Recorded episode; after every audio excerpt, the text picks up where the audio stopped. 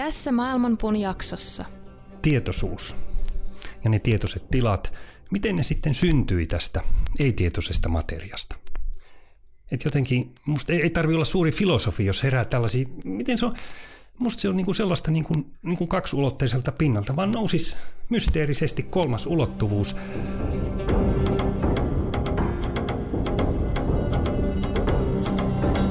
Maailmanpuun juuret ovat ylhäällä ja lehvästö alhaalla. Sen oksat levittäytyvät kaikkialle luonnonvoimien ravitessa niitä. Aistikohteet ovat sen versoja ja sen juuret levittäytyvät sitoen sielut niiden tekojen mukaisesti. Sen todellinen muoto ei ole näkyvissä tässä maailmassa, ei sen loppupää eikä alkupääkään.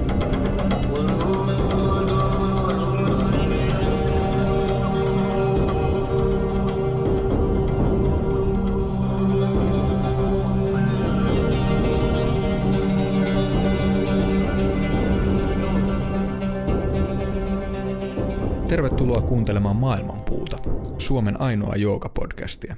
Minä olen tietokirjailija ja toimittaja Matti Rautaniemi ja kanssani on studiossa joogan perinteisiin tulkintoihin perehtynyt joogaopettaja Miska Käppi. Tällä kertaa jaksomme aiheena on tietoisuus. Tietoisuus on joogan maailmankuvan tärkeimpiä elementtejä, mutta modernissa maailmassa jopa sen olemassaolo on oltu valmiita kiistämään – Jotta me saisimme avattua tietoisuuden koukeroita, pyysimme paikalle tietoisuustutkimukseen perehtyneen Helsingin yliopiston uskonnon filosofian dosentin Leo Näreahon.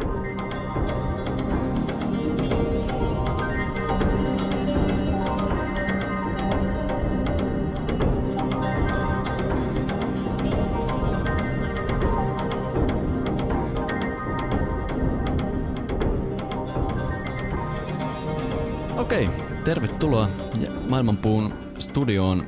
Tällä kertaa ulkona näkymä on aika sohjoinen, mutta siitä huolimatta päästään nyt mielenkiintoisiin, mielenkiintoisten asioiden äärelle. Kyllä, pimeys on laskeutunut kallion ylle, mutta täällä Maailmanpuun studiossa tietoisuuden lampu palaa kirkkaana, sillä meillä on tänään vieraana uskonnon filosofian dosentti Leo Näreaho. Tervetuloa Maailmanpuuhun, Leo.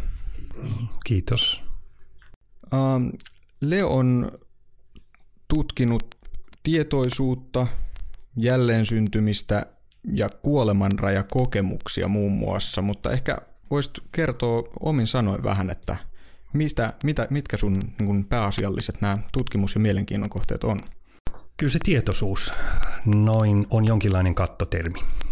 Eli nämä tietoisuuteen liittyvät filosofiset ongelmat. Tietysti tietoisuus on niin laaja käsite, että sen pitää sisällään melkein mitä tahansa, mutta tämmöinen filosofinen, ehkä filosofisesti tällaisen, jos mä ajattelen nuoruudesta, jo jonkinlaisen maailmankuvan rakentaminen, jossa filosofia on apuna, mutta maailmankuvan, joka siis hyväksyy kaikki tieteen tulokset, mutta joka ottaa tietoisuuden tietoisuuden ilmiöt myös vakavasti, mitä kaikkea se sitten pitääkin sisällään. Niin tämä on ehkä ollut semmoinen johtava periaate, ja silloinhan siihen sopii tietysti vaikka tällaiset rajalla olevat ilmiöt, vähän niin kuin rajakokemukset ja länsimaisesta tieteestä ja tutkimuksesta poikkeavat tai toisenlaiset kulttuurit, niin kuin tämä intialainen.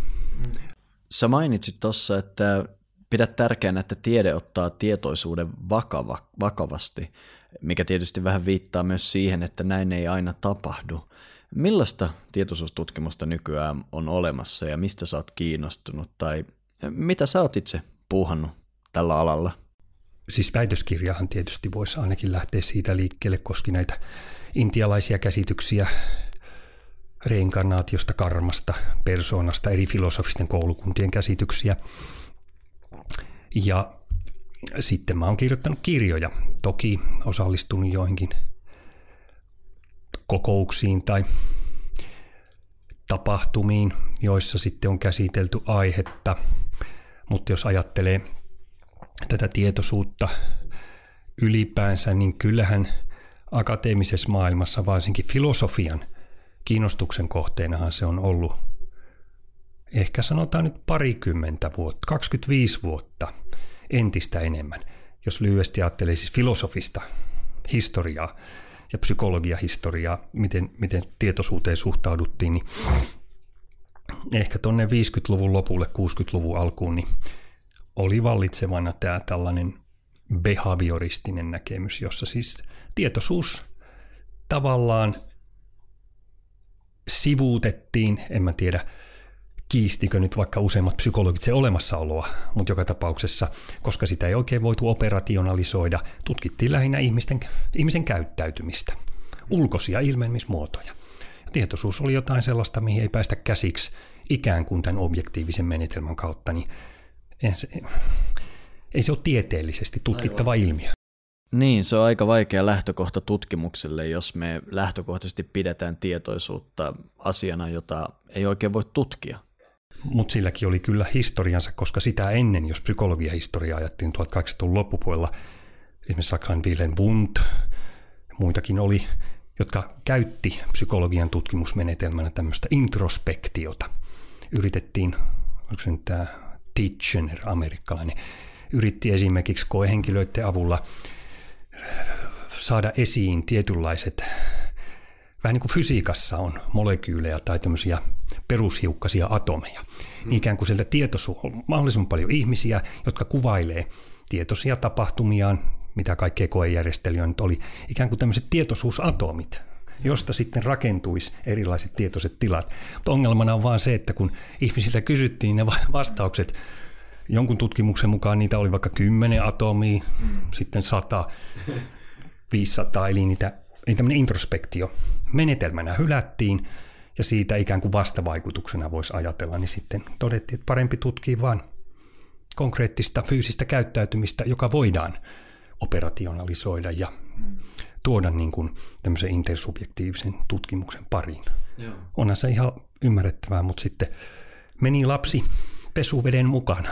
Aivan. Ähm, mutta viimeisen voisiko sanoa 50-60 vuoden aikana on tapahtunut paljon, mutta ennen kuin mennään siihen, mua kiinnostaisi sun näkemys siitä, että minkä takia sä näet tietoisuustutkimuksen niin mielenkiintoisena tieteenalana, tai minkä takia sä näet sen niin tärkeänä.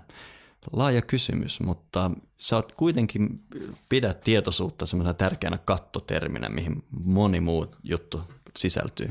Niin, kyllä se musta No on se nyt henkilökohtaisesti tietysti tärkeä, koska en mä, en mä voi niinku kuvitella, että tietoisuus jotenkin eliminoitaisi, niin kuin jotkut filosofit ajattelee edelleenkin.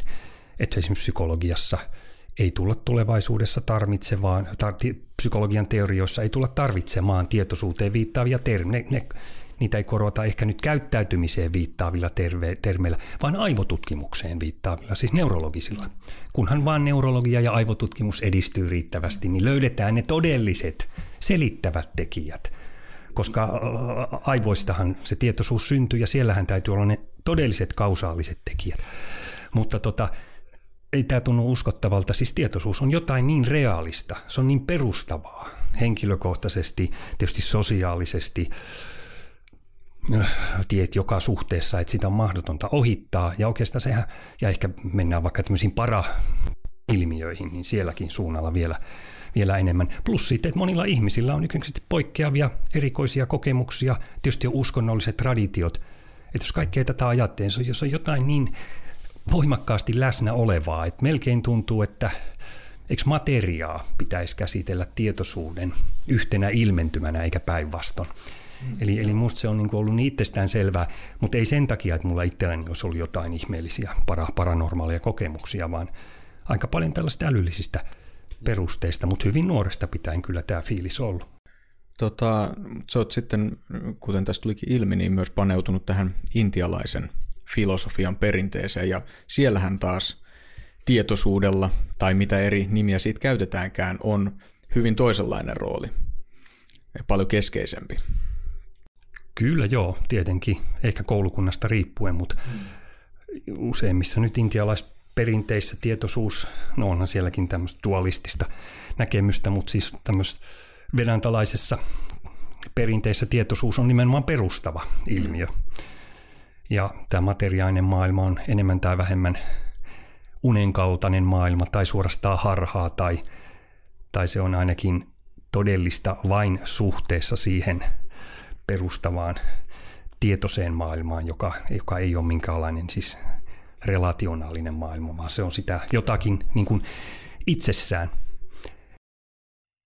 Joo, mun on tosi, mun on tosi helppo olla samaa mieltä tuon näkemyksen kanssa, mitä esitit, että eikö materiaan pitäisi nähdä toissijaisena tietoisuuteen, koska kun me ihan edes maalaisjärjellä ajatellaan tätä asiaa, niin eikö tietoisuus ole ainoa todellisuutta välittävä asia? Kuka, voidaan puhua materiasta miten tahansa, mutta edes se, että on joku, joka puhuu, joku, joka kokee. Se, että on olemassa ylipäätään materiaa, edellyttää jonkinlaisen kokemuksen siitä. Eli tietoisuus on ainoa, joka todella pystyy välittämään tätä todellisuutta.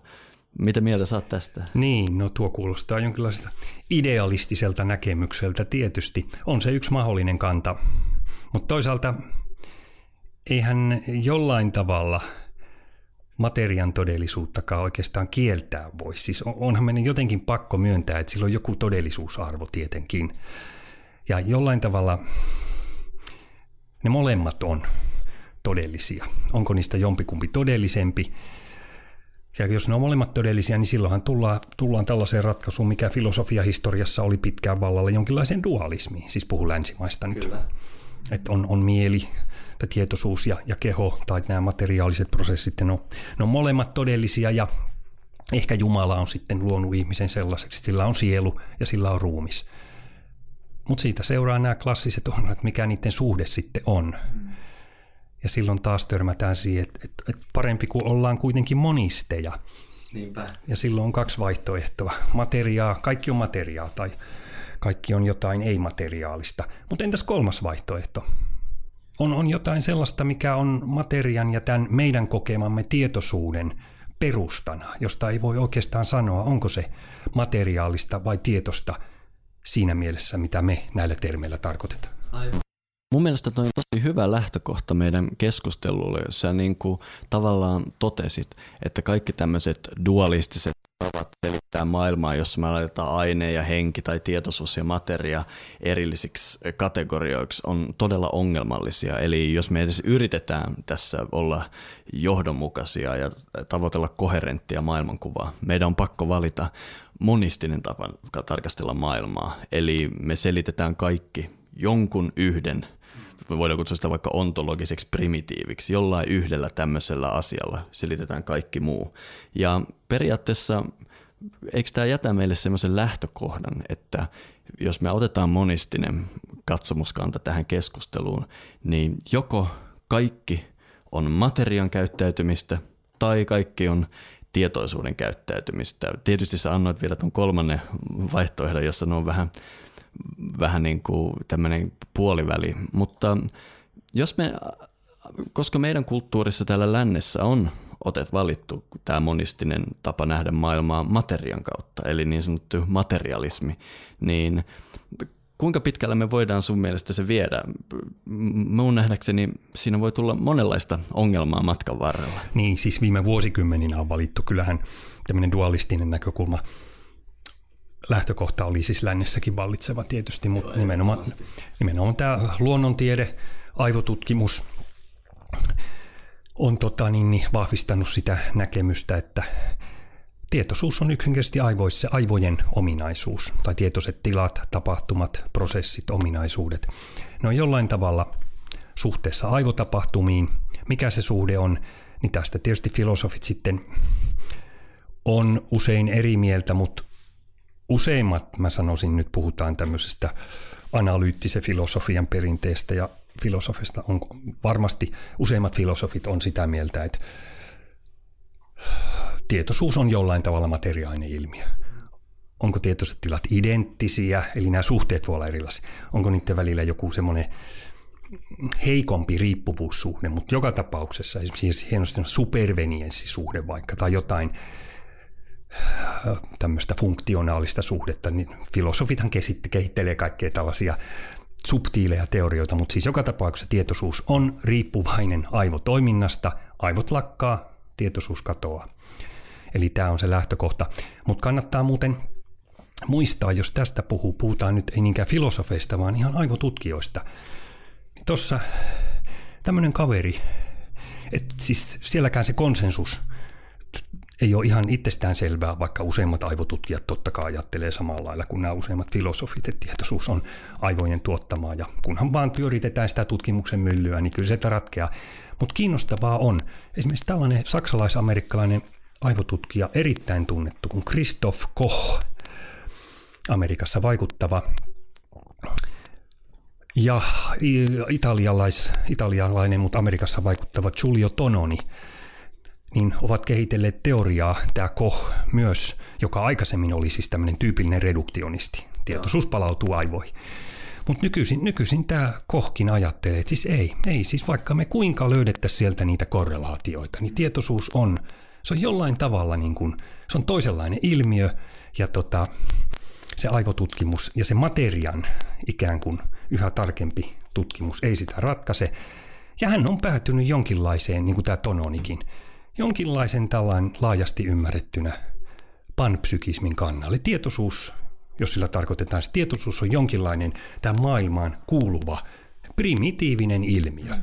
Ja hän liittää sen niin kuin informaatioon nimenomaan, että se on tämmöistä niin kuin integroitunutta informaatiota, koska eihän nyt vaikka hiekkakasa tietysti ole tietoinen, vaan niiden tietoisten partikkeleiden täytyy olla tietynlaisessa suhteessa toiseensa, että siitä syntyy semmoinen integroitunut systeemi, niin kuin aivothan on äärimmäisen hieno integroitunut systeemi, niin silloin sillä on korkea informaatioaste ja ne on kehittäneet tämmöistä informaatiomittaria, phi, phi-mittaria, jolla voisi peräti sitten ikään kuin mitata sitä koherenssin tai integroituneen informaation astetta aivoissa. Ja hän väittää jopa, että pystyy usein ennustamaan paremmin kuin lääkärit, että kuka esimerkiksi potilas on tietoinen, kuka ei, tämän heidän mittarinsa avulla, kun tietysti aivoja mallinnetaan tai tuota, kuvata. Eli, tarkoitat sitä, että tietoisuus on ikään kuin sisäänrakennettu primitiivi kaikessa, mitä me voidaan myös kutsua materiaksi.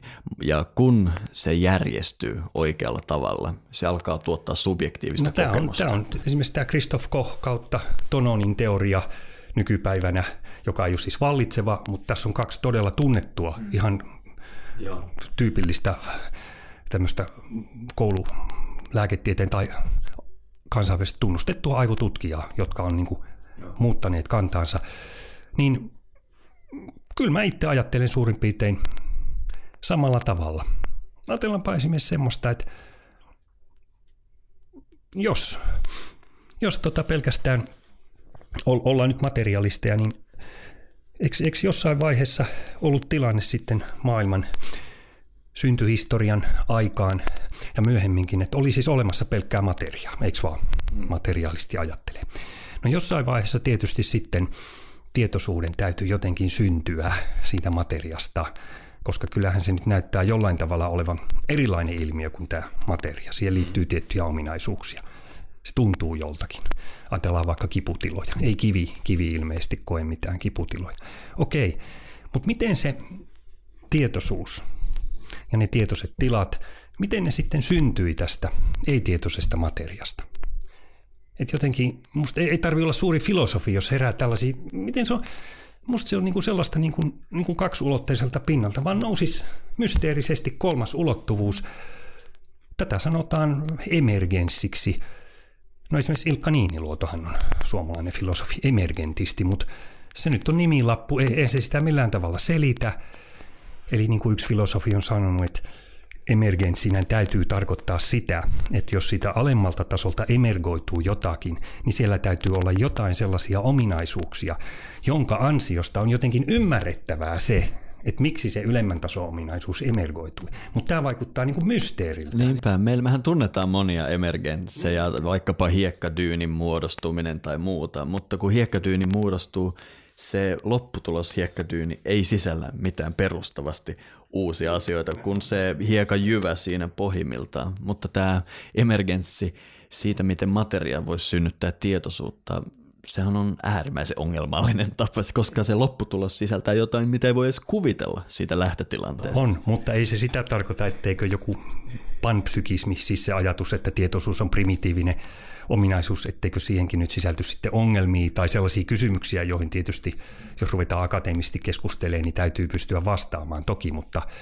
kyllä se tämmöisten argumenttien tai ajatusten valossa musta on niin kuin ymmärrettävämpi lähtökohta, että jollain tavalla se on, niin kuin tämä Christoph Kochkin ajattelee nykyisin, jonkinlainen primitiivinen ominaisuus. Mitä se tarkoittaa lopulta?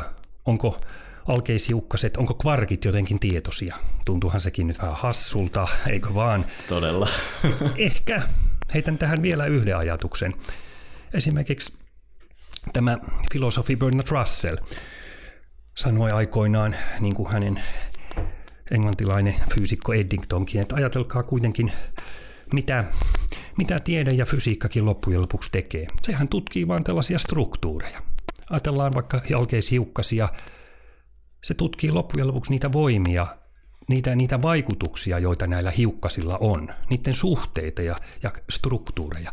Eihän, eihän fysiikka kerro ikään kuin, mitä ne hiukkaset on itsessään. Se kertoo vain se kuvaa yhtälöillä niiden vaikutuksia. Hiukkasilla on tämmöisiä dispositionaalisia ikään kuin ominaisuuksia, mutta mikä on niiden ikään kuin ominaisuuksien kantaja? Niin esimerkiksi tämä Arthur Eddington, englantilainen fyysikko, ajatteli, että ehkä, ehkäpä se onkin jonkinlainen tietoinen primitiivinen yksikkö. Ihan samalla tavalla kuin meidän aivot on fysikaalinen elin totta kai, mutta se mitä se, se mikä niiden tapahtumien kantaja on, niin on, on tämä meidän tietoinen persona kuitenkin. Eli tämä sisäpuoli. Ihan samalla tavalla kuin mun fyysisellä keholla on tämä sisäpuoli, jonka vain minä nyt koen, mutta jota voidaan sitä fyysistä kehoa tietysti tutkia fysiikan ja tieteen menetelmillä, niin voitaisiin ajatella, että näillä materiaalisilla kappaleilla on myös jonkinlainen sisäpuoli. Mutta useimmissa tapauksissa on tietysti sellainen, mitä nyt on vaikeaa meidän kuvitella, mutta onko tämä niin hullu ajatus? No ei missään nimessä hullu ajatus. Mun mielestä paremminkin mielenkiintoinen ajatus. Tämähän on todella huikea juttu, jos neurologit alkaa hiljalleen luopua siitä ajatuksesta, että materia synnyttää tietoisuuden ja on valmiita menemään eteenpäin ja etsimään vaihtoehtoisia tapoja nähdä tämä asia. Se olisi melkoinen paradigman muutos. Se olisi kyllä todella hu- huikea paradigman muutos ja todella tervetullut askel eteenpäin tässä. Mä ehdottomasti pidän tätä panpsykismin sisääntuloa huikeana asiana ja upeana merkkinä siitä, että tässä asiassa ollaan vihdoin menossa eteenpäin.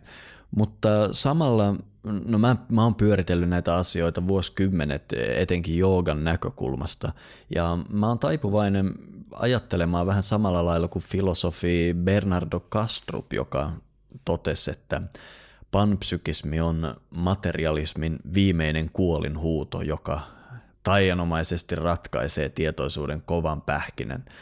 Eli hänen mukaansa tämä panpsykismi, neurologit on joutunut nyt sen eteen, että tietoisuutta ei voi vaan eh, redusoida materiaan, mutta sen sijaan, että me mentäisiin eteenpäin ja todettaisiin, että tietoisuus on ensisijainen asia tässä kosmoksessa, niin me jäädään siihen, että me pidetään tietoisuutta yhä materian ominaisuutena, tavallaan materian sisäisenä puolella, niin kuin sanoit.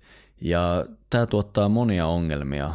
Ensimmäinen ongelma on se, että se tavallaan hävittää tietoisuuden. Silloin se tarkoittaa, että kaikessa materiassa on vähän tietoisuutta, eli se sisäinen puoli on jotain, miltä tuntuu olla kivi tai kynä minun kädessä tai jo, niin edelleen. Ja toinen tietysti isompi asia on se, että meiltä yhä puuttuu kokonaan se periaate, miten se tietoisuus on materiassa, miten se on se sisäpuoli ja miten materia järjestyessään synnyttää vaikkapa ihmistietoisuuden tai minkä muun. Mun mielestä tämä ei lopulta kuitenkaan muuta mitään. Eikö se panpsykismi ratkaise sen sillä tavalla, että ne on aina kuuluneet yhteen jollain tavalla? Ehkä, ehkä sitten ajatellaan nyt nykyfysiikan käsitystä jonkinlaista alku paukusta, alkuräjähdyksestä, niin se tietoisuus oli jossakin alkuatomissa olemassa ja sitten tota, se fysikainen maailma syntyi ja siellä syntyy luonnon lait, tietysti ja sitten tota, syntyy erilaisia tietoisuuden muotoja, mutta se oli siellä olemassa, että siis siellä lähtökohdissa. Mutta on, on tuokin tietysti mahdollinen teoria, mutta en mä nyt ihan, siis mä sanoisin, tuo on aika abstrakti filosofinen teoria. Jos me mennään nyt konkreettisemmalle tasolle kuitenkin, puhutaan tietoisuudesta, puhutaan ruumiista, kehosta, aivoista. Ajatellaan nyt vaikkapa ihmistä, jolla on vahvoja mielenterveysongelmia, johon terapia ei tepsi. On psyykelääkkeitä. Eikö ihan konkreettisesti aivoihin vaikuttamalla me vaikutetaan hänen psyykeensä ja miljoonat miljoonat ihmiset on saanut tästä avun. Monet heistä olisi ehkä tehnyt itsemurhaa ilman sitä. Että e- eihän me nyt tämmöistäkään niin voida kiistää. Niin, eihän tämä tämmöinen tietoisuuden ensisijaisena näkeminen, esimerkiksi monistinen idealismi, kiistä, että fysikaalisella lääkkeellä vaikka voisi olla vaikutusta. Niin, eli, eli kyllähän senkin täytyy antaa tälle materialle jonkinlainen todellisuusarvo, vaikka viimekätisessä filosofisessa mielessä se onkin su- se ei ole yhtä todellista kuin tämä. Se on nähtävissä vain suhteessa tähän tietoisuuteen. Jo. Ehdottomasti, ehdottomasti, koska siis meillä on jotenkin semmoinen hassu tapa ajatella, että jos me sanotaan, että joku on tietoisuutta, vaikkapa tämmöinen monistinen idealistinen tapa, että se, miten me aistitaan, on yksi mieli. Meillä on tavallaan, koska me ollaan tavallaan kasvettu materialistisessa kulttuurissa, me ajatellaan, että tietoisuus olisi jotain häilyvää, epäkonkreettista, mutta eihän tämä esimerkiksi mitenkään kiistä empirismiä.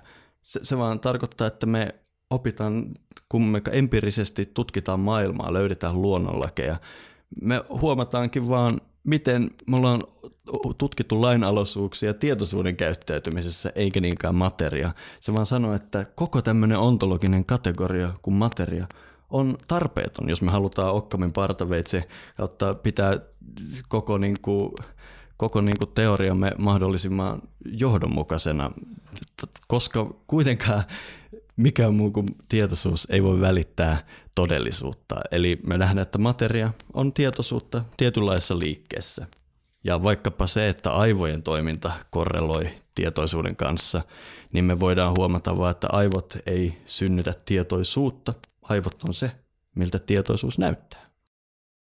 Ehkä, ehkä tota, se, siis tämä, tämä tällainen monistinen idealistinen kanta vaikuttaa mun mielestä öö, hirveän perustelulta, jos lähdetään miettimään just vaikka niin kuin, mikä, mikä asema sellaisella ajattelulla on intialaisessa filosofiassa tai joogassa. Mutta ehkä se, mikä mulle itselleni on niin kuin siinä tavallaan epätyydyttävää, liittyy just tähän, mitä sivuttiin aiemmin, eli että tavallaan se lähtöpiste, mistä me ihmisinä lähdetään lähestymään näitä kysymyksiä, on se, että öö, tavallaan mikä on meidän oma suhde tietoisuuteen.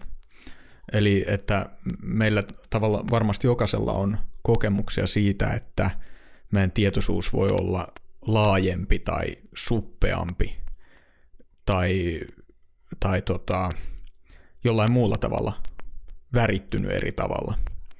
Eli, eli että tavallaan se kysymys, tai tavallaan niin kuin ehkä materia ja tietoisuus tällaisena vastaparina voi olla hyödyllisiä käsitteellisiä välineitä vähintään, kun me niin kuin lähdetään selvittämään sitä, että mi, missä, niin kuin, missä kohtaa me ollaan suhteessa näihin asioihin.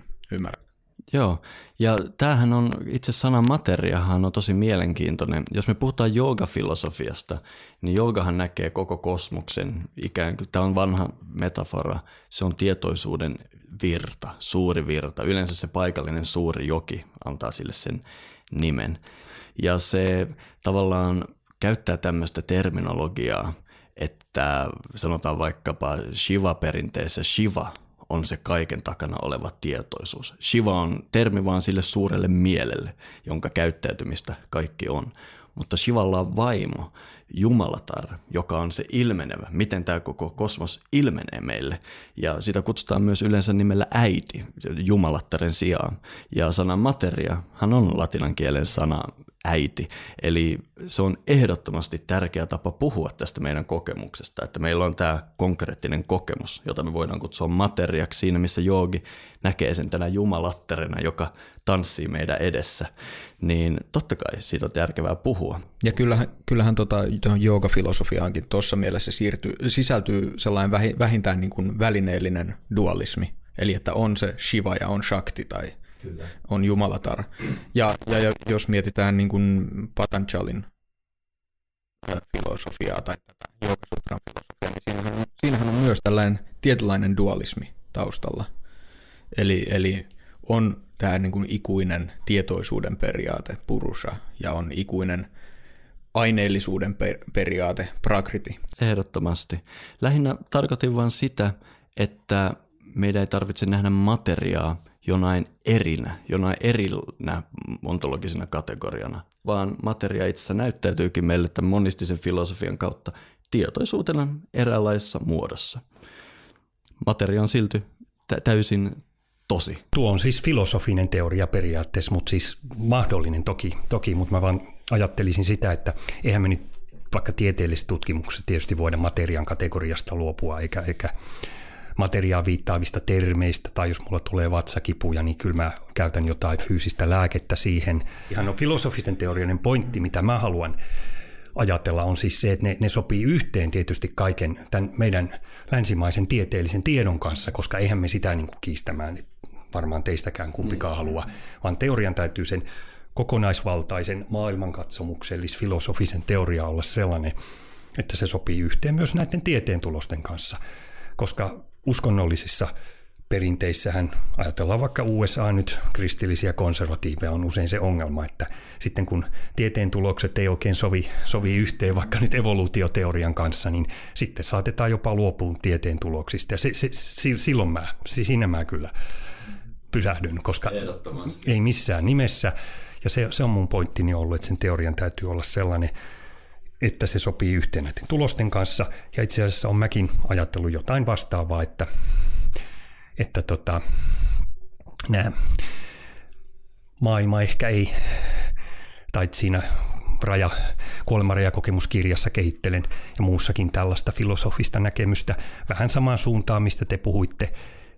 Eli maailma ei ehkä, jos ajatellaan panpsykismia, maailma ei ehkä koostukaan, ei pidä lähteä liikkeelle siitä, että maailma koostuu ikään kuin tämmöisistä pienistä materia kautta tietoisuusatomeista, josta se olisi niin kuin rakentunut sitten, että ne on tietoisia, okei, vaan ajatellaan toisinpäin, että ne atomit, mitä tahansa, fysikaaliset ilmiöt, tapahtumat tai ominaisuudet on tietoisia sen takia, koska ne on jo valmiiksi osa jotain kosmista ikään kuin tietoisuutta. Ja silloin ne on, niillä on ikään kuin tämmöistä johdettua tietoisuutta. Eli analogisesti, jos mä oon persoona, niin mulla on, on tota, niin, niin, mä oon tietoinen persoona, toki. Se on lähtökohta, elävä tietoinen persoona, mutta onhan mun kehossani paljon tällaisia, vaikka mun hiukset, eihän ne ole tietoisia jossain, mutta jollain lailla ne on osa kuitenkin tätä mun tietoista systeemiä, jonkinlaista johdettua tietoisuutta. Ne tuo jonkun kontribuution tähän mun kokonaistietoiseen persoonaan, siis analogisesti. Mm. Niin voisi ajatella samalla tavalla, että maailma on jollain tavalla, nämä fysikaaliset oliot on tietoisia tämmöisessä johdetussa mielessä, vaikka niillä onkin omat lakinsa, jotka, joita siis fysiikka tutkii ja voi tutkia ulkoisesti. Tämä on minusta yksi, yksi mahdollinen teoria, joka ratkaisee tiettyjä näitä panpsykismiongelmia, mutta tosiaan niin nämä on tietysti filosofisia kysymyksiä, joista voi olla montaa mieltä, mutta ehkä siitä ollaan samaa mieltä. Tietoisuus on jollain tavalla perustava ilmiö ja sitä ei voi siis materiaan palauttaa. Ja sanoisin vielä sen, että jos ajatellaan nyt vähän konkreettisemmin ja taas tieteen kannalta, niin yksi kiinnostava haaste mun mielestä kyllä on aivotutkimukselle myös nämä niin sanotut kuoleman rajakokemukset.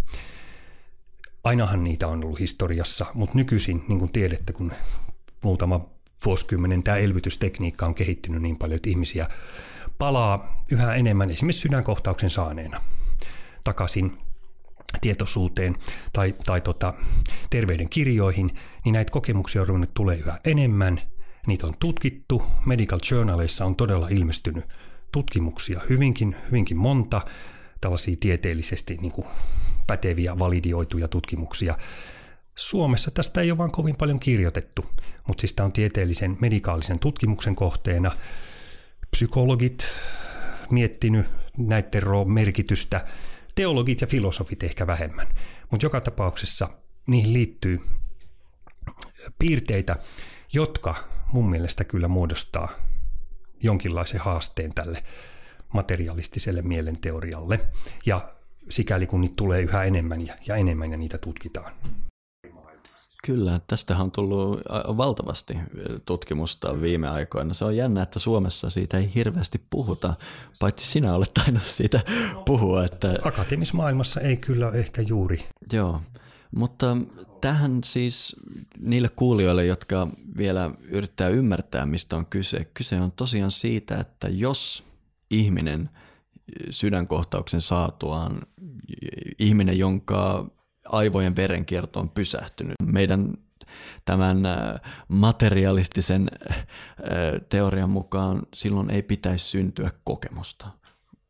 Aivot ovat käytännössä kuolleet silloin, mutta on siis huikeat määrät raportteja, missä nämä ihmiset tulee takaisin ja kertoo, että heidän kokemuksensa ei lakannut.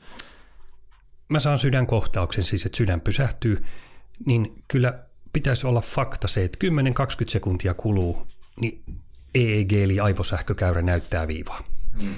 Mitä se tarkoittaa? Se ei tarkoita sitä, että kaikki aivojen toiminta olisi ehdottomasti loppunut siellä kuorikerroksen alapuolella. Ehkä jossain limpisessä järjestelmässä voi olla jotain toimintaa toki, mutta joka tapauksessa se mittaa tätä parin kolmen millin paksusta niin kuin neokorteksia, siis tämä EEG. Ja tota, jos katsotte näitä tietoisuusteorioita, siis ihan näitä aivotutkijoiden teorioita, niin mistä se tietoisuus koostuu tai mikä on sen aivoperusta, niin kyllä, kyllä ne useimmat lähtee liikkeelle siitä, että tietoisuus aivoihin suhteutettuna niin on aivojen tasolla tämmöinen niin kuin globaali ilmiö. Se edellyttää nimenomaan useiden alueiden täällä integroitunutta toimintaa.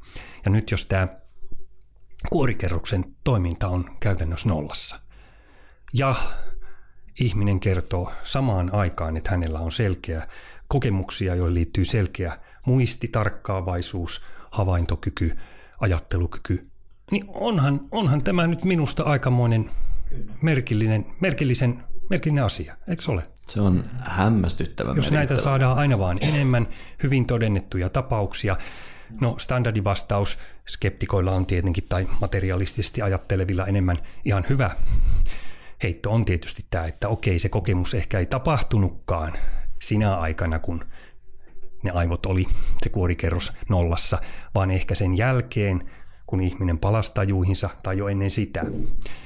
Mutta ei, ei, ei nuokaan. Tuokaan näkemys on kovin uskottava. Yksi syy on se, että on aika paljon raportteja, näitä on hyvinkin paljon, vaikka ne on tämmöisiä anekdootteja, mutta paljon, jossa henkilö on kerta kaikkiaan kuvannut tämän tajuttomuutensa aikana vaikkapa leikkaussalin tapahtumia mm. hyvinkin tarkkaan maalikkona, josta hänellä ei olisi etukäteen oletettavasti voinut olla tietoa. Niin kyllä nämä nyt pistää musta jonkin verran ajatteleen kuitenkin, että ehkäpä niin kuin monet itse asiassa näitä tutkimuksia tehneet aivotutkijat itse, jotka aikaisemmin ei ole mitenkään näitä niin vakavasti ottaneet, niin ovatkin kääntäneet kelkkaansa ja ruvenneet miettimään, että ehkäpä aivot eivät olekaan – tietoisuuden perusta, siis pelkästään. Ehkäpä tietoisuus voi olla mahdollista ilman aivoperustaa tai ehkäpä, ehkäpä olisikin niin, että aivot jollain tavalla välittää tämän tietoisuuden ikään kuin tälle materiaaliselle tasolle tai havaintomaailman tasolle sopivaksi. Eli tämä on niin sanottu TV-analogia, että vaikkapa TV sammutetaan, niin lähetys ei lakkaa Pasilassa. Joo, tämä on, tämä on semmoinen kysymys, mikä minun kiehtoo itseäni tosi paljon. Just nämä kuolemanrajakokemukset on yksi esimerkki. Sitten tietysti ihan niin kuin muihin tilanteisiin riittyvät ruumiista irtautumiskokemukset. Mm-hmm. Ja esimerkiksi unihalvaus on yksi lievä. Onko teillä ollut ruumiista irtautumiskokemuksia? Mulla ei ole, täytyy sanoa. Mä sain noita uniahalvauksia teiniässä aika paljon ja ne oli huikeita. Aluksi pelottavia kokemuksia, mutta sitten niitä tuli sen verran usein, että mä aloin vähän jopa tykästymään siihen. Se todella sai todellisuuden luonteen muuttumaan, mutta sitten kun mä aloin tottua niihin, niin ne katosi, enkä ole kyllä vuosikymmeneen saanut mitään tämmöistä. Joo, mutta siis nämä tota, liittyen just näihin kuolemanrajakokemuksiin, niin tota, nehän tuntuisi viittaavan siihen, että vaikka tässä nyt on puhuttu monismista ja aika paljon sen puolesta, niin että on niin kuin, tietoisuus saattaisi olla jotain fyysisestä mm. ö, ruumiista riippumatonta. Mm. Ja sehän ei, Miskalla on hyvin, hyvin niin kuin voimakkaasti monistinen tulkinta, mutta jos mietitään niin kuin vaikka klassista joogafilosofiaa, niin se mun mielestä se olisi sen kanssa aivan yhteensopiva. Että siis tämä tietoisuus on periaatteessa riippumaton tästä tota, ilmenneestä maailmasta, tai johon materiaalinen todellisuus sisältyy. Itse asiassa, jos ajattelee, nyt puhutaan ihan taas näistä konkreettisista rajakokemuksista, niin se on kyllä sinänsä kiinnostavaa, että monet näistä kokijoista kyllä kuvaa, että hyvin dualistisin termein sitä, että mä niin kuin, ikään kuin olisin, rii, siis kun ne irtautuu fyysisestä kehosta, niin kuin olisin riisunut jonkun vanhan niin kuin vaatekerran vaan yltäni. Eli, eli siis todella konkreettisesti siinä on se fyysinen olemus ja mä olen jotain muuta. Sanotaan nyt vaikka sielu sitten. Ja mun sieluni irtautuu siitä ja sielu pitää nyt sisällään siis tämän itsetietoisuuden ja ajattelukyvyn ja siihen kehoon jää jotain. Mutta yksi, yksi muuten kiinnostava kokemus tulee tuossa mieleen. Se ei ole aina yhtä helkeitä. Tämä Bruce Grayson, joka on tunnettu rajakokemustutkija, kirjoittaa yhdessä artikkelissa, en mihinkään hän nyt viittaa, mutta yhden miehen – yhden miehen kokemuksesta. Oliko nyt niin, että tämä mies oli joku huumeiden käyttäjä, tai sillä oli jotain, jotain psykoottisen kaltainen tila kuitenkin, samaan aikaan kun se sitten koki tämän rajakokemuksen. Niin, niin hän, hän, hän kertoi, että hän irtautui siis jotenkin kehosta ja hän katseli sitä omaa kehoaan, mutta hän näki ikään kuin sen kehonsa hallusi noin vaan – hän näki ikään kuin, miten se nyt jotain pikkuukkoja tai muuta kuvitteli. Eli tavallaan ikään kuin se kehoon olisi liittynyt joku tämmöinen oma psyykensä tai ehkä aivoihin, mutta hän oli niin kuin jotain muuta kuin se. Eli ehkäpä, ehkäpä tietoisuuteen tosiaan liittyy useita tasoja. Ajatellaanpa, ehkä on jonkinlainen kehotietos. Itse asiassa näinhän on. Meidän kehollahan on paljon viisautta, sitä kannattaa useimmiten kuunnella. Sitten meillä meidän, meidän aivojen tai joku psyyken taso. Nämä on evoluution tuotteita luultavasti. Mutta sitten on jotain muuta. Jotain muuta, mikä on näiden takana. Ja kun ihminen irtautuu nyt kehosta, niin okei se joku muu on silloin se vallitseva – mutta ehkäpä senkin takana on vielä jotakin. Jotakin sellaista, mikä menee tämän yksilöllisen ikään kuin sielutietoisuuden, joka nyt ei ole riippuvainen sitä psyykestä, aivoista eikä ruumista, menee sen taakse. Ja kun ihminen etenee siellä rajalla ja menee ehkä rajan taakse, niin ehkä hän lopulta yhtyy johonkin vielä isompaan. Mitä mieltä olette tästä? Tämä on just semmoinen, mitä mä oon itse miettinyt tähän liittyen lukiessani esimerkiksi näitä esimerkiksi tieteellisiä ja populaaritieteellisiä artikkeleita tietoisuudesta ja se, mikä niissä on aina häirinyt mua, on se, että niissä tavallaan lähdetään siitä, että tietoisuus on aina niin kuin yksi ja tavallaan muuttumaton. Eli, e, ja, ja, ja kaiken lisäksi aika usein siihen niin kuin sisällytetään, että se on mieli, se on ajatukset, se on ajatusten kohta tai ajattelun kohde usein, ja ei tehdä tavallaan eroa si- siihen, näiden välille. Ja sitten toinen on just tämä, että ei tehdä eroja tavallaan tietoisuuden eri tilojen tai tasojen välille, mitkä esimerkiksi jos lähdetään miettimään tällaisia epätyypillisiä kokemuksia tai sitten jotain, niin kuin mitä meditaatioperinteistä on, mitä, mitä niiden niin kuin opeista voidaan saada irti, niin niissähän nimenomaan se ajatus, että ihmi- tai tietoisuudella on eri tasoja, eri tiloja, on se olennaisin juttu. Ja jos miettii omaa, omaa elämän kokemusta, omaa kokemusta maailmasta, niin, niin kuten tuossa mainitsin aiemmin, tietoisuus voi olla laajempi tai se voi olla hyvin paljon suppeampi. Esimerkiksi äärimmäisen väsyneenä tai kovassa humalassa tietoisuus on, voi kutistua hyvin pieneen tilaan, kun sitten taas erittäin niin kuin valppaana ja virkeänä se voi olla hyvin paljon laajempi, ihan näin kokemuksellisesti. Joo, toi tietoisuuden tilat, se onkin mielenkiintoinen asia.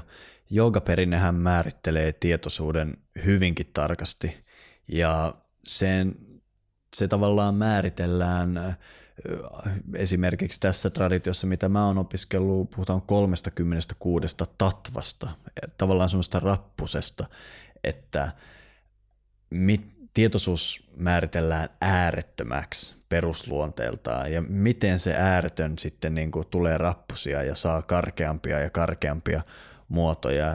Se jaetaan 36 kategoriaan. Ja jos me kuunnellaan joogaperinnettä tässä, niin se, että kun ihminen kokee jonkun rajakokemuksen ja hän ei hän kokeekin sen jotenkin dualistisena, niin se on myös mitä joogaperinne olettaa, koska tämmöisessä rajakokemuksessa eihän ihminen lennä suoraan ykseyteen, vaan on yhä vähän kiinni siinä omassa identiteetissään, siinä omassa niin kuin, erillisen kokemuksessaan. Mutta tietysti monethan raportoi näissä kuoleman lähikokemuksissa, miten se kuitenkin on helpompi tuntea se kaiken ykseys ja niin edelleen. Mutta kun me puhutaan tietoisuuden tiloista, se on tosi ongelmallinen tuosta joogan perspektiivistä ja sehän riippuu siitä, miten me ymmärretään tietoisuus. Joogaperinne sanoo, että tietoisuus on luonteeltaan absoluutti, eli ääretön. Ja joku luonteelta ääretön, siinä on vaikea nähdä jotain evoluutiota tai muuta, koska, koska vaan rajallisessa voi olla evoluutiota tai tiloja.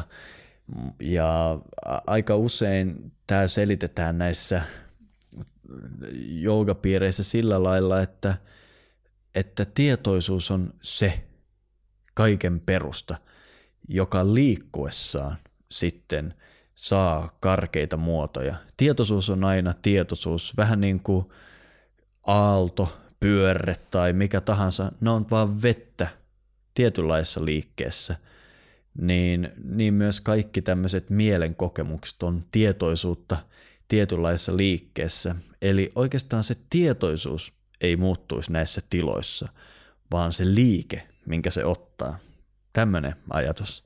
Joo, kyllä tietysti. Joo, no, no johtaa tuommoisiin kysymyksiin tietysti. Luokitteluja on monenlaisia varmasti. Se on pitkä perinne, sillä on oma arvonsa. Mehän ei ole tässä alun perin, kun ruvettiin tietoisuudesta puhumaan, niin määritelty tietysti sitä mitenkään, että se on ihan selvää, että tietoisuuteen nyt liittyy. No otetaan nyt vaikka yksi, yksi, yksi ulottuvuuksia, voisi olla monia.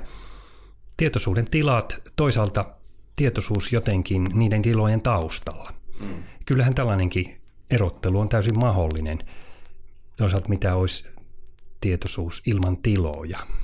Voisi ehkä ottaa analogian, fyysikot ja filosofit kiistelee onko avaruus jotakin sellaista, joka viime kädessä on jotain ikään kuin substantiaalista itsessään olevaa, vai virittyykö se ainoastaan vain sitä kautta, että avaruus pitää sisällään jotain kappaleita, mitkä ikään kuin virittää. Tässä on vähän sama, Kyllä. ehkä sama, sama ongelma. Toinen ongelma, tietysti filosofit puhuu tietysti tämmöistä intentionaalisuus, tietoisuus viittaa johonkin. Ja monien mielestä se on ollut jopa perustava tai sitten tästä kvalitatiivisuudesta, joltakin tuntumisesta, joka ei välttämättä ole mitään viittaamista. Yksi ulottuvuus on tietysti itsetietoisuus. Eläimillä on tietoisuutta, mutta ei ne ole itsetietoisia samalla tavalla, koska niille ei esimerkiksi käsitteellistä kieltä. Ne ei pysty käsitteellistämään sitä minän ja maailman eroja. Kieli on niin kuin todella iso ja ratkaiseva tekijä. Tietoisuushan on sosiaalista toki myös alkuperältä. Eihän me oltaisi tietoisia, ellei me olisi synnytty ihmisyhteisö ja se määrittelee jo tietyt ehdot – mutta yksi iso juttu kanssa, liittyen tuohon itsetietoisuuteen, mitä puhuit. Tietoisuus on universaalia, niin mm. onko tietoisuus jollain tavalla kuitenkin aina minä-muotoista? Mitä tarkoittaisi impersoonallinen, persoonaton tietoisuus? Koska intuitiivisesti mä sanoisin, useimmat ihmiset varmasti sanois, että siinä on jopa jonkinlainen käsitteellinen tai metafyysinen ristiriita. Mitä on persoonaton tietoisuus? Tosi mielenkiintoinen kysymys. Ja me puhuttiin näistä 36 tatvasta tai tietoisuuden tasosta. Joogaperinnehän vastaa tässä niin, että alussa on se attribuutiton tietoisuus, mitä me ei voida määritellä. Mutta se ensimmäinen värähdys siinä, ensimmäinen subjektiivisen kokemuksen alku määritellään termillä aham, eli olen, minä. Aham tarkoittaa minä. Eli se ensimmäinen asia, mitä tähän attribuutittomaan tietoisuuteen voi tulla, on minä-kokemus. Seura- ja tätä kutsutaan shivaksi tässä paletissa. Sitten voidaan sanoa, että tulee seuraava, mitä siihen voi tulla, on tämä.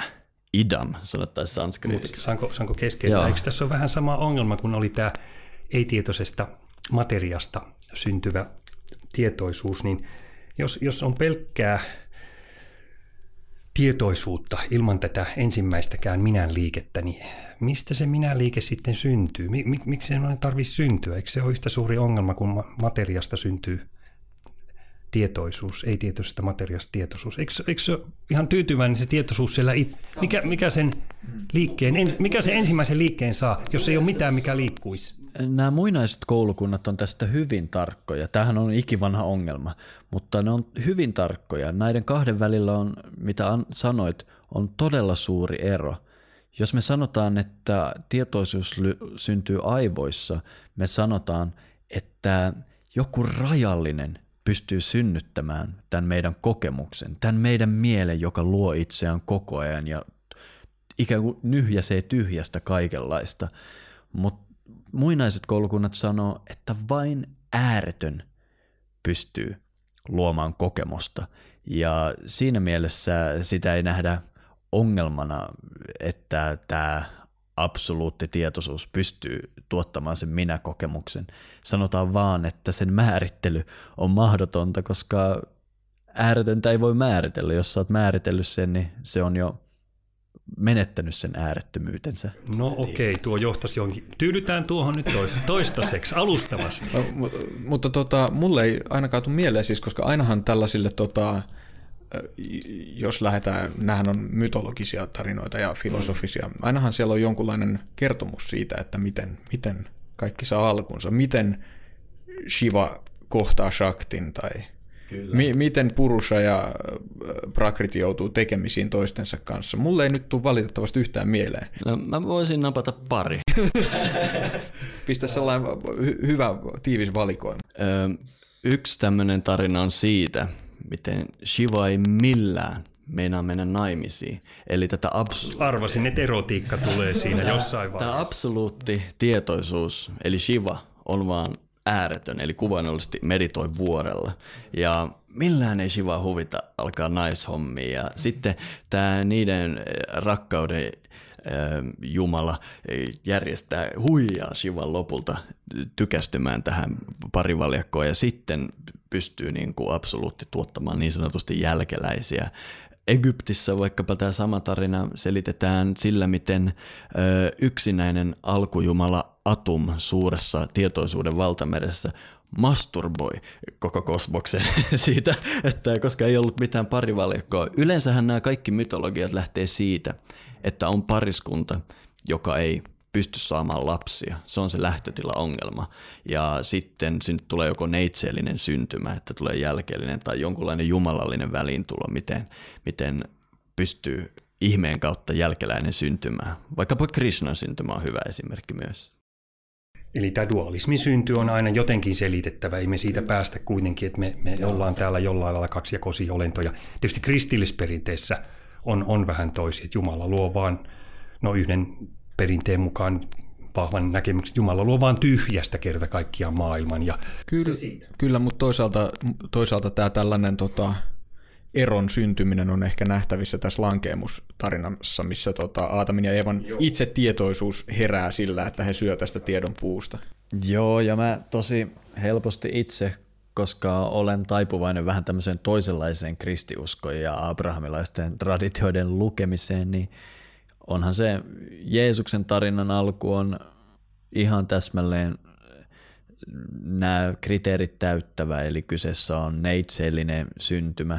Sitten taas vanhassa testamentissa se ei olekaan niin kuin Intiassa Brahman ja Sarasvati se alkupari, vaan se on Abraham ja Sara, melkein ihan samat sanat, ja sielläkin on Saaralla vaikeuksia saada lasta, mutta ihmeen kautta se lopulta tapahtuu. Eli tämä on näissä mytologioissa se perusidea. eri, eri tasolla tavallaan mytologiassa. No, mutta mun mielestä tämä oli hyvä pointti, minkä Leo sanoi, että, että vaikka, vaikka otettaisiin tietoisuus olemisen perustaksi, niin me, että niin kun se aina se jonkunlainen dualismi sinne täytyy tulla, koska, koska tavallaan se lähtötilanne, josta nämä josta me ihmiset on näitä käyty miettimään, on se, että me ollaan jollain tavalla erillisiä jostain. Ja tämä on mielenkiintoinen, mielenkiintoinen tällainen ristiriita ehkä jossain määrin, vaikka joogaperinteen sisällä tai, tai minkä tahansa muun perinteen sisällä. Ja tämä, mä lueskelin tänään tota Ravi Ravindran, joka on tällainen intialainen ö, filosofi, uskontotieteilijä, myös henkinen opettaja nykyisin, laaja-alainen mies. Hän on kirjoittanut tällaisen artikkelin kuin Can Consciousness Survive Birth? missä hän ottaa, niin kuin, kääntää ylös alasin tämän perus länsimaisen kysymyksen, että selviääkö, voiko tietoisuus selvitä kuolemasta. Ja hän ottaa sellainen lähtökohdan, että itse asiassa tietoisuus on ma, niin kuin kaiken perusta, hyvin tällainen, mistä on puhuttu tässä. Mutta että syntymässä ihminen ikään kuin joutuu, ihminen ikään kuin unohtaa tämän todellisen olemuksensa – ja sitten elämänsä aikana, kun oppii ihmiseksi, niin etääntyy siitä yhä kauemmas. Ja hän käyttää esimerkkejä eri myyteistä, missä tällaista kuvataan. On tarinoita prinsseistä, jotka unohtaa olevansa prinssejä, tai tiikereistä, jotka luulee olevansa lampaita, ja niin edelleen. Kunnes heille sitten paljastuu heidän todellinen luonto. Ja tämä on syy siihen, miksi sitten on tällaisia menetelmiä eri perinteissä joogan kaltaisia menetelmiä, joilla ihmiset sitten pyrkii mm. kuromaan tätä tai ku, kuromaan tätä kuilua umpeen tai lähenemään sitä. Tuohan on muuten melkein sama, mitä, mitä Platon, Platon tietääkseni sanoi, että siis syntyminen on nukahtamista ja unohtamista ja kuoleminen on taas heräämistä ja muistamista. Mutta siis tuohan on, ajatellaan kristillistä perinnettä. Mitä se tarkoittaa olla kristitty tai ehkä tulla uskoon, on, on niin kuin palaamista Jumalan luo tai, tai sen Jumalan kuvan löytämistä itsessään tai palaamista siihen alkulähteeseen. Tästähän nämä kaikki hengelliset traditiot loppujen lopuksi puhuu. Että me on jollain tavalla, me ollaan täällä mierolaisia tai me on, me on kadotettu jotakin, me ollaan, me ollaan etäännytty jostakin sellaisesta alkulähteestä tai kodistamme itse asiassa, johon me haluttaisiin palata – eikä tämä noin eksistentiaalisesti mitenkään epäuskottava. Ajatellaan nyt vaikkapa konkreettisesti taas, miksi, miksi ihmiset käyttää esimerkiksi niin hirveän paljon alkoholia vaikka. Mm. Ne haluaa hetkiseksi tästä arkitietoisuuden taakasta eroon.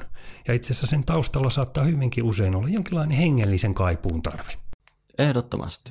Uskonto ei nykypäivänä kuitenkaan näissä perinteissä muodossa puhuttele hirveän paljon moniakaan ihmisiä, joitakin kyllä alkoholista, ehkä taiteesta, oman kehon vaalimisesta, tietysti meditaatiosta, mindfulnessista paljon ihan hyviäkin menetelmiä. On, on tullut, tullut sellaisia, jotka korvaa aika paljon sitä, eikö vaan? Kyllä. Mun, mun nähdäkseni ihan nämä kaikki koulukunnat tuntuu olevan siitä samaa mieltä, että se todellinen, että tämä on vaan se Platonin luola, se varjostuma mm. tästä suuresta tietoisuudesta ja kaikki me ollaan joko paluumatkalla tai sitten nauttimassa täällä tämmöisestä rajallisesta kokemuksesta. Ja kaikki joogatekstit jo, jos ottaa tähän jonkunlaiseen näkökulmaan. Ja aika, aika kauaksikin voi kyllä eksyä siitä alkupisteestä tai alkukodista, eikö vaan? No, tässähän me ollaan. On, mutta mut, aika kauas. mut, mut, mut ajattelin ihmisiä nyt ehkä vielä enemmän, vaikkei vaikeita verrata, ehkä mekin ollaan aika kauko, mutta siis jotka on vaikka täynnä vihaa tai katkeruutta. Kyllä, kyllä. nimenomaan tämä ilmenee tuhansina eri ilmentyminä tämä meidän kaipuu. Ja Kyllä se näin on. Ja siihen on monenlaisia eri ratkaisuja. Joogaperinne, vaikkapa jotkut shaiva-koulukunnat ratkaisee tämän sillä lailla, että todetaan, että okei, tämä on totta puheva illuusio, eli ikään kuin kieltäydytään maailmasta ja kohdistetaan meidän huomiomme vaan ko- kotia kohti. Mm. Sitten on toisia perinteitä, kuten vaikkapa tämä, missä mä Shakta-perinteessä opetan sitä, niin missä nähdään, että tämä on itse asiassa ainoa tapa ratkaista tämä meidän karman ongelma, on ikään kuin elää se. Me ollaan täällä syystä, jos me otetaan tämmöinen katsontakanta, mistä ollaan puhuttu, niin ainoa tapa saada se tyydytys tästä, että ei tule sitä bumerangin efektiä, niin on elää elämänsä juuri omana itsenään, semmoisena, miten sä saat sen tyydytyksen. On monia muitakin tapoja ratkaista tämä ongelma, mutta niille on nimenomaan yhteistä tämä sama huomio, ikään kuin tämä karman ongelma, että me ollaan tultu tänne rajalliseen kokemukseen ja se sisältää hirveästi kärsimystä ja ongelmia. Joku ratkaisu tähän on tehtävä. Kyllä, ja tota, ei pidä unohtaa sitä, että perinteisesti, perinteisestihän joogalla pyritään nimenomaan jälleen syntymien kiertokulun katkaisemiseen. Eli tässä taas tulee se tällainen tietynlainen, tota, niin kuin muistaakseni Ken Wilber sitä määritteli, että se on tällaista up and away henkisyys. Ei, up and out. Eli, eli hyvin tällainen, se voi hyvin helposti kääntyä tällaiseksi maailmankielteiseksi ajatteluksi. Niin. Mutta se on sitten, se, myös muita vaihtoehtoja on. Toki.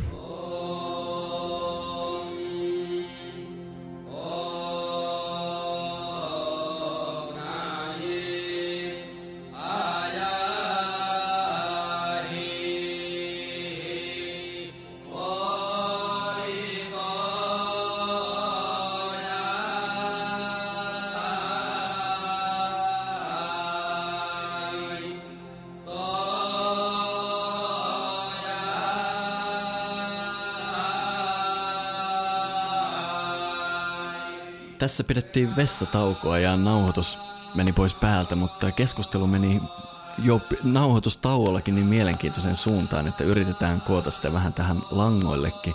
Me alettiin puhua näistä ratkaisuista tähän ja siitä, miten niin kuin tämmönen, Leo tuossa mainitsit, että tämmöinen valaistumisen kokemus ja kaikki tämmöinen, niin kuin mitä sisältyy näihin, niin se on usein vähän epäilyttävää. Siinä on hirveitä riskejä siinä on aikamoisia sudenkuoppia ja ylipäätään puhua siitä, mitä se valaistuminen on.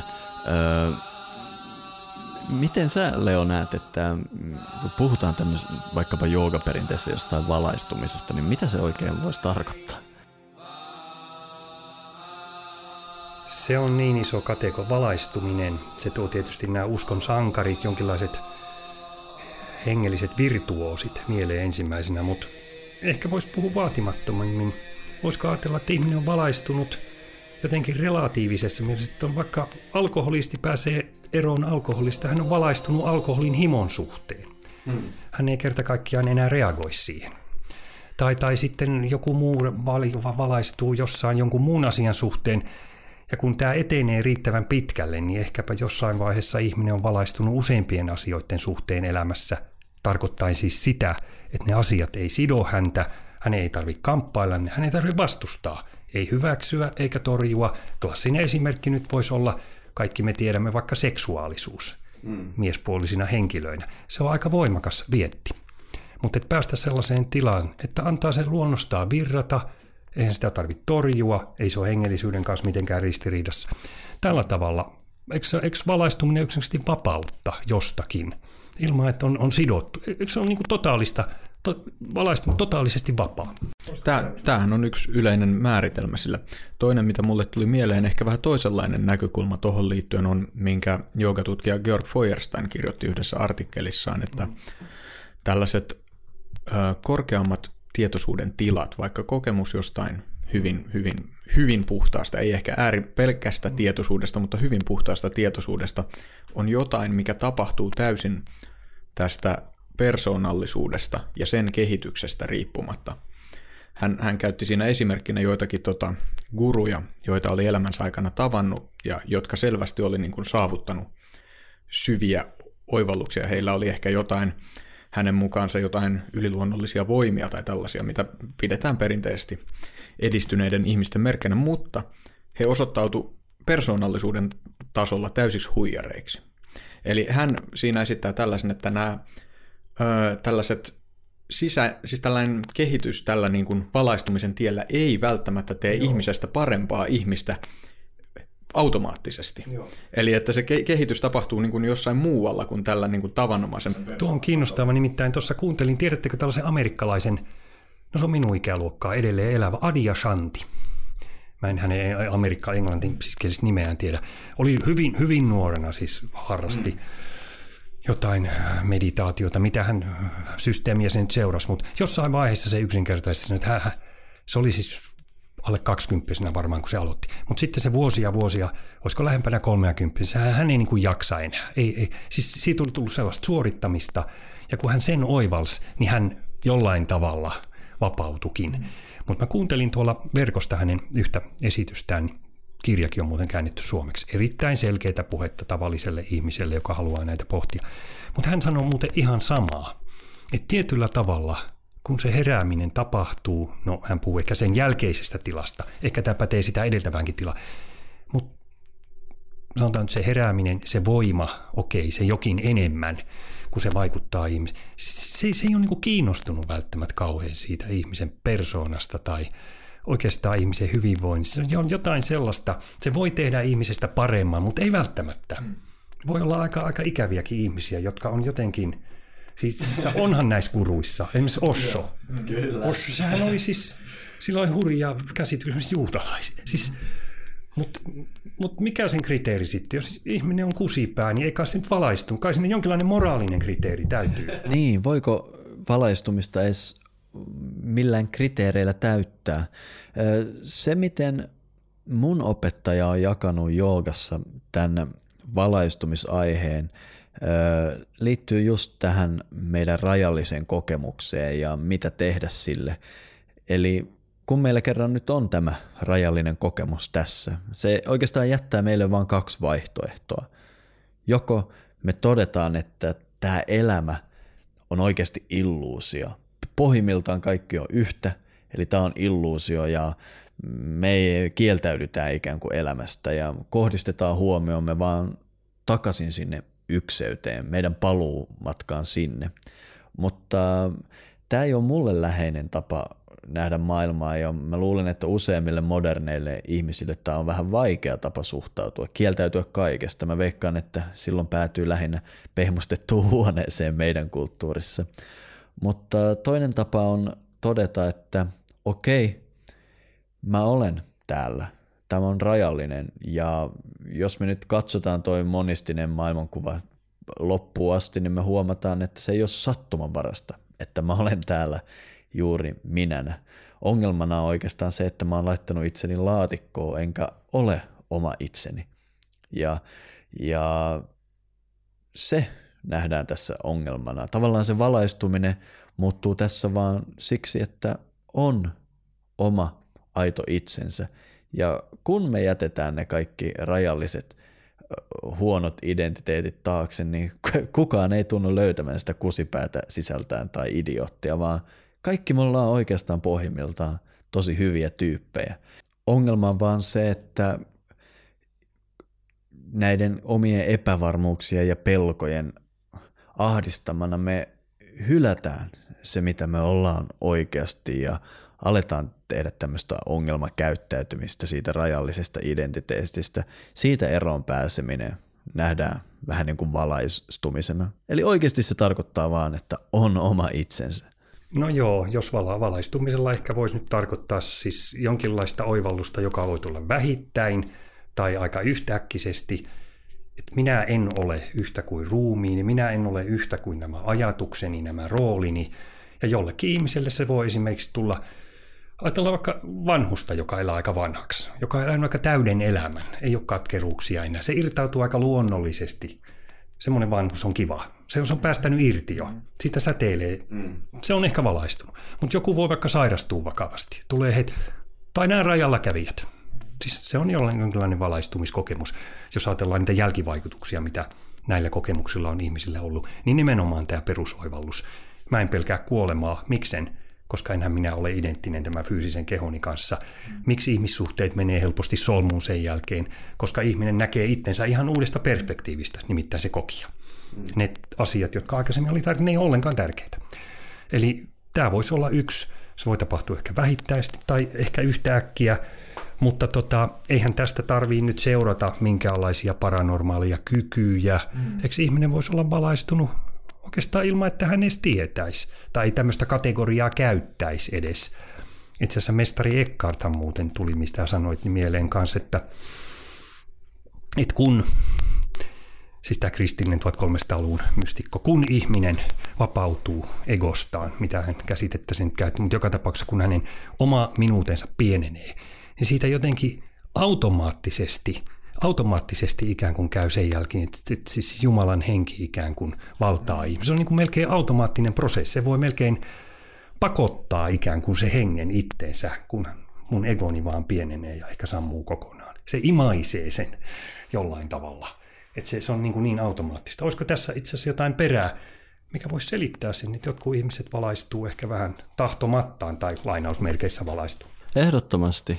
Ja, ja siis jos me, me ollaan todettu jo tässä kyseisessä nauhoituksessa, että tämä tietoisuus ei voi olla, se ei voi palautua yksilitteisesti materiaan. Eli se, kuka, mikä on se meidän todellinen identiteetti, vähän riippuu, miten me se maailmankuva rakennetaan, mutta jos me lähdetään todella monistiseen ja nähdään tietoisuus ensisijaisena, me todetaan, että lopullinen, se ihan lopullinen identiteetti meillä kaikilla on kutakuinkin sama. Me ollaan kaikki sitä, miten se yksi asia ilmenee.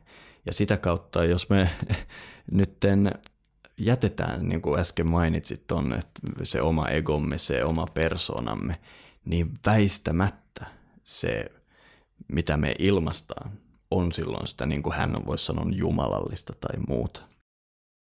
Tämähän on semmoinen teema, joka yhdistää oikeasti, jos lukee useista perinteistä tai useita opettajia sekä menneitä että nykyisiä, niin tämä ajatus, että kun lakkaa uskomasta vaikka näihin, nyky, nykyisin usein just puhutaan näistä niin tarinoista itseensä tai, mm. tai kristillisessä perinteessä puhutaan tästä minuuden pienenemisestä tai, ja niin edelleen. Niin, niin se, se, ne kaikki tuntuu viittaavan samaan suuntaan, mutta sitten ehkä se, mikä mulle on aina ollut näissä se mielenkiintoisin puoli, liittyy tuohon, mitä, mitä tota Miska sanoi aiemmin, että se on – pelottava ajatus monille. Mm. Ja öö, siitä on itse asiassa jotkut sanonut, että se on niin kuin aivan viimeinen asia, mitä ihminen haluaa tehdä. Ja sen takia ehkä nämä tällaiset kuolemanrajakokemukset tai öö, sellaiset kokemukset, missä ihminen on oikeasti vaarallisessa tilanteessa, saattaa olla sellaisia, missä niin kuin siitä saa, saa tota, häivähdyksen tai välähdyksen, mitä se voi olla? Koska, koska ja ehkä mun niin kuin yksi pointti, minkä haluan nostaa esiin noihin liittyen, on se, että kun lukee joogaa ja henkisyyttä koskevaa kirjallisuutta ja tällaista, niin siitä puhutaan mun mielestä hieman kevyesti, koska se kuitenkin on tietyllä tavalla elämä ja kuoleman asia. Totta, totta mutta kukaan ei välttämättä, kirja ei myy kovin hyvin, jos sä oikeasti sanot, miten isoista jutuista on, on kyse. Ihmiset säikähtää, nämä on tosi pelottavia asioita. Eli ne kirjat, joissa puhutaan näistä asioista oikeilla nimillä, ne ei ole bestsellereitä. Ne on esimerkiksi tuossa mikki-telineitä tällä hetkellä tai vastaavaa. Tämä oli siis viittaus Maailmanpuun studion mikrofonitelineisiin, jotka on tällä kertaa rakennettu maailmankirjallisuuden klassikoista. Mutta me ollaan saatu vietyä tämä tietoisuusaihe kyllä todella pitkälle. Kiitos tosi paljon Leo, kun tulit tänne puhumaan näistä äärimmäisen haastavista asioista Kiitos meidän teille. kanssa. Olisiko sulla jotain, mitä sä haluaisit vielä lisätä tähän keskusteluun, mikä on jäänyt mainitsematta, minkä haluaisit laittaa vielä linjoille? En keksi kyllä mitään. Tässä on tullut aika tyhjentävästi kaikkea. Kiitos.